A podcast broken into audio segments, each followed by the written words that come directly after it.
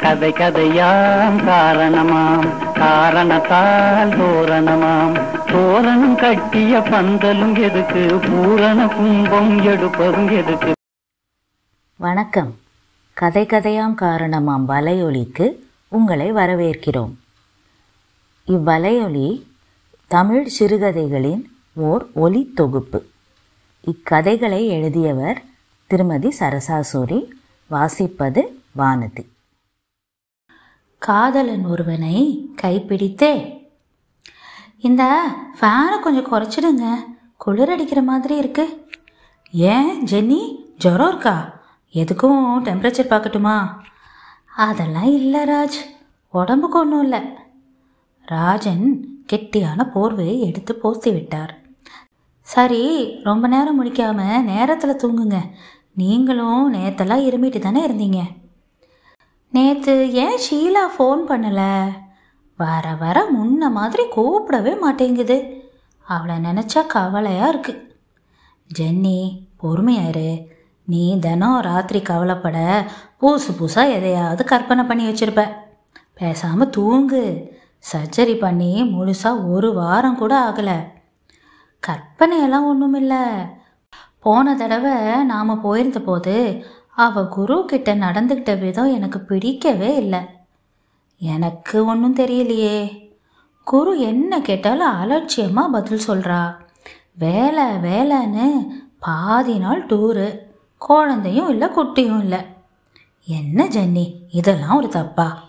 இந்த காலத்தில் எல்லா பசங்களும் இப்படி தானே இருக்காங்க?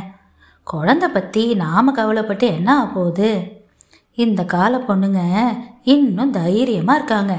மனசில் பட்டதை உடனே சொல்லிடுறாங்க. ஆமாம் நீயா கேட்குற நாம் போடாத சண்டையா? கல்யாணம் ஆகி ஆறு மாதத்தில் நீ எங்கள் அக்காவோட போட்டியே ஒரு சண்டை. ஜென்னிக்கும் நன்றாக நினைவிருக்கிறது. எப்படி மறக்க முடியும்? ராஜுடன் போட்ட முதல் சண்டையாச்சே. சென்னிக்கும் ராஜனுக்கும் கல்யாணமாகி ஆறு மாதம் ஆகியிருந்தது. தனி குடுத்தனம்.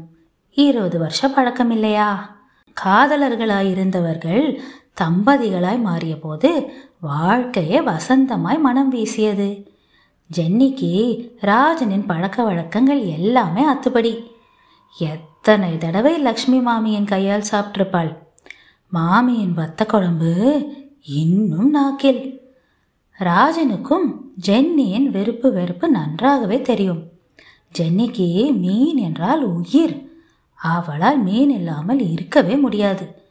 வாரம் ஒரு நாள் அவள் விருப்பப்படி சமையல். இருவருக்கும் மட்டுமான சொர்க்கலோகம். சர்ச் கோவில் என்று மாறி மாறி போவார்கள். வீட்டிற்குள் ஜாதியோ மதமோ நுழைந்ததே இல்லை. ராஜனின் அக்கா லலிதா நுழையும் வரை. ராஜனும் ஜெனிஃபரும் குழந்தை பருவத்திலிருந்தே ஒருவரை ஒருவர் நேசித்தவர்கள்.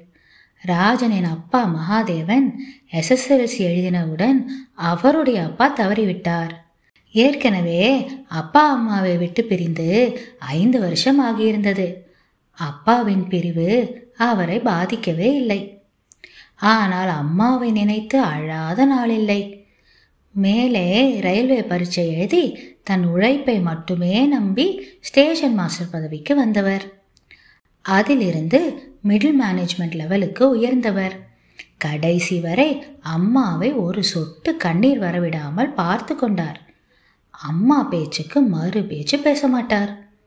மூத்தவள் லலிதாவும் இளையவன் ராஜனும் அப்பாவுக்கு ஒரு கஷ்டமும் தரவில்லை. ரயில்வே பள்ளியில் மிகச்சிறந்த மாணவர்கள் என்று பெயர் வாங்கியிருந்தார்கள். ராஜன் மூன்றாம் வகுப்பில் படிக்கும்போதுதான் ஜென்னி அவன் பள்ளியில் நர்சரி வகுப்பில் சேர்ந்தாள். அவளுடைய தந்தை ரிச்சர்ட் உயர்ந்த பதவி வகிக்கும் ஆபீசர் ஆங்கிலோ இந்தியன் வகுப்பைச் சேர்ந்தவர். ஜென்னிக்கு தமிழ் சரியாக வராததால் கூட படிக்கும் மாணவர்களுடன் பேச பயப்பட்டாள். எல்லா மாணவர்களை காட்டிலும் ராஜன் அருமையாக ஆங்கிலம் பேசியதால் ஜென்னியின் அம்மா சில்வியா அவனை ஜென்னியை பார்த்து கொள்ள கேட்டுக்கொண்டாள். சீக்கிரமே ரெண்டு பேரும் இணை பிரியா நண்பர்களாகிவிட்டார்கள்.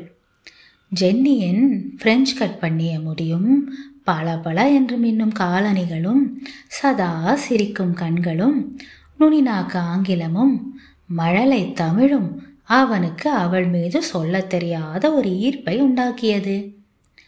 சில்வியாவும் ரயில்வேயில் ஒரு தலைமை நர்ஸ் என்பதால் பாதி பொழுது ஜென்னி ராஜன் வீட்டில்தான் இருப்பாள். ராஜனின் அம்மா லக்ஷ்மிக்கு ஜென்னி என்றால் உயிர். எப்படி சமத்தாய் வளர்த்திருக்கிறார்கள் பார் என்று ஆச்சரியப்படுவாள். ஃபோர்க்கில் இட்லியை விண்டு சட்னியில் தோய்த்து சாப்பிடும் அழகை பார்த்து எல்லோரும் வைத்த கண் வாங்காமல் பார்த்து மகிழ்ந்து போவார்கள்.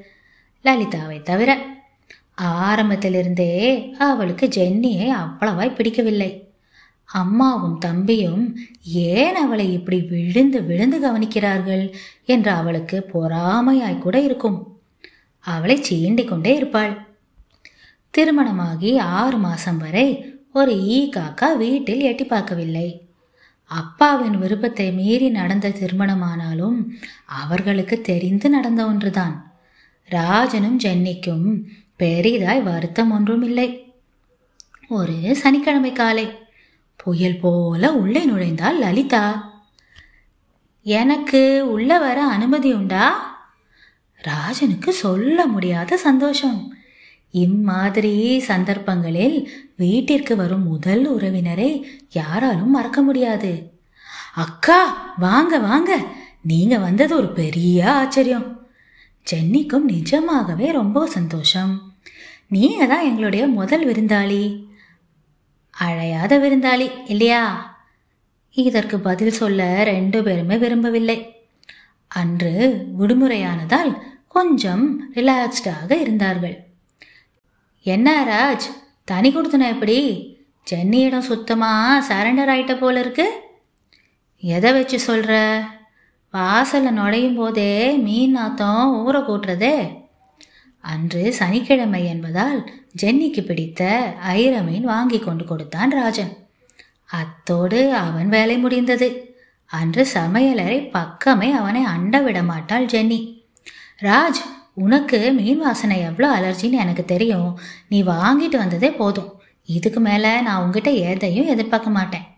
உனக்கு பிடித்த மோர் குழம்பும் சேப்பங்கிழங்கு ரோஸ்ட்டும் பண்ணியிருக்கேன். போ உன் வேலையை பாரு. மீன் குழம்பு ரெடியானதும் சாப்பிட்லாம். அந்த சமயம்தான் நுழைந்தாள் லலிதா.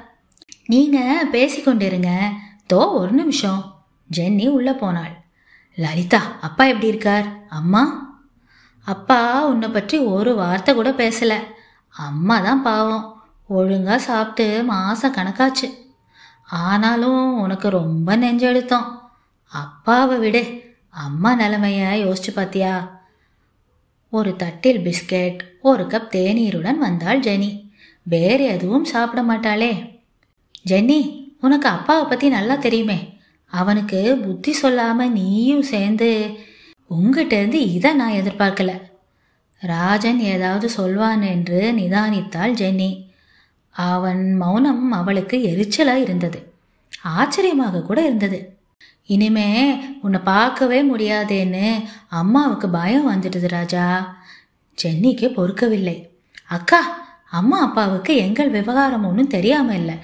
அப்பா மனசு ஏத்துக்க முடியாததால தெரியாத மாதிரி இன்னமும் நடிச்சிட்டு இருக்கார். இப்ப கூட அவங்க கூப்பிட்டா உடனடியாக வர நாங்க தயார். அப்பா அம்மாவுக்கு இந்த கதவு எப்பவுமே திறந்து தான் இருக்கும். அம்மா என் மேல உயிரே வச்சிருக்காங்க. பின்ன எதுக்கு இந்த நாடகம் எல்லாம்? ஜென்னி அம்மாவுக்கு ஒன்று ரொம்ப பிடிக்கும். ஒத்துக்கிறேன். ஆனா அப்பா உன்னை ஏத்துக்கவே இல்லையே. அம்மாவும் அப்பாவும் பேசிக்கிறதே இல்லை தெரியுமா? அக்கா போதும் இந்த அவமரியாதை. எங்களோட நலத்துல அக்கறை உள்ளவரா? நீங்க எப்ப வந்தாலும் எங்க வீடு திறந்திருக்கும். இப்படித்தான் உங்களால பேச முடியும்னா? சாரி வெளியே போ. அதானே நீ சொல்ல வந்த? வெறிட்டென்று வெளியேறினாள் லலிதா. அவள் போனதுக்கு அப்புறம் கூட சென்னிக்கு ஆத்திரம் அடங்கவில்லை. ராஜ் நீ அவ்வளவு தூரம் லலிதாவை பேச விட்டுருக்க கூடாது. கல்யாணம் முடிஞ்ச ஆறு மாதம் கழிச்சு நடந்ததை பற்றி போஸ்ட்மார்ட்டம் பண்ணி என்னை குத்தம் சொல்ல இந்த வருகை தேவையா? ஜென்னி அவன் நமக்காக வரல. அவளோட கோபத்துக்கு ஒரு வடிகாலாக உன்னை யூஸ் பண்ணிட்டு போயிருக்கா. அவளோட விமர்சனத்தை ஒரு பொருட்டாவே எடுத்துக்காத. என்னை ரொம்பவே காயப்படுத்திட்டா ராஜ். அப்போ ஏன் உணர்ச்சிகளுக்கு என்ன மதிப்பு? அன்றைக்கு ராஜன் முடிவு செய்தான். யாருக்காகவும் எதற்காகவும் தன்னை நம்பி வந்த ஜென்னியை விட்டு தருவதில்லை என்று. இந்த ஐம்பது வருட வாழ்க்கையில் ஒரு முறை கூட அந்த முடிவில் ஒரு சின்ன மாற்றம் இல்லை. ஜென்னி எழுந்துரு. இன்னிலிருந்து நீ வாக் பண்ணணும்னு டாக்டர் சொன்னது ஞாபகம் இல்லையா? ஜென்னிக்கு ஹர்னியா ஆப்ரேஷன் முடிந்து ஒரு வாரம் தான் ஆகியிருந்தது. அன்றைக்கு ஷீலாவிடமிருந்து ஒரு ஃபோன் அம்மா அடுத்த வாரம் நான் இந்தியா வரேன். ஒரு மாதம் லீவில். அவள் வரும் செய்தி ஏனோ ஜென்னிக்கு சந்தோஷத்தை தரவில்லை. அதற்கு பதிலாய் இனம் புரியாத ஒரு பயம். ராஜ் ஒரு மாசம் லீவ்ல ஏன் குருவை விட்டுட்டு இவன் மட்டும் தனியா? எனக்கும் அதான் கவலையா இருக்கு. பார்க்கலாம். அவர்கள் நினைத்தது சரிதான். ஷீலா குருவை விட்டு பெரிய தீர்மானம் செய்து விட்டாளாம். ஒரு வாரமாச்சு. மூன்று பேரும் தனியாக தூங்கி. கல்லூரி படிப்பை முடித்ததுமே ராஜனுக்கு நல்ல வேலை கிடைத்துவிட்டது அப்பா அம்மாவிடம் தங்கள் திருமணத்தை பற்றி பேச வேண்டிய நேரமும் வந்துவிட்டது ரிச்சர்டும் சில்வியாவும் ஆர்வமாய் எதிர்பார்த்த ஒன்று. அவர்கள் வாயால் கேட்டதும் மகிழ்ச்சி ரட்டிப்பானது ஜென்னி ராஜனை விட உனக்கு பொருத்தமாக ஒருத்தன் கிடைப்பானான்னு தெரியல. இந்த செய்திக்காக தான் நான் இத்தனை நாள் காத்திருந்தேன். God bless you my child Richard உண்மையாகவே நெகிழ்ந்து போனார். சில்வியாவை கேட்கவா வேண்டும்? ஒரு நர்ஸ் என்கிற முறையில் சாவின் விளிம்பை தொட்ட எத்தனையோ மனிதர்களை அன்றாடம் பார்த்து கொண்டிருப்பவள். ஜாதி மதம் கடந்த சேவை.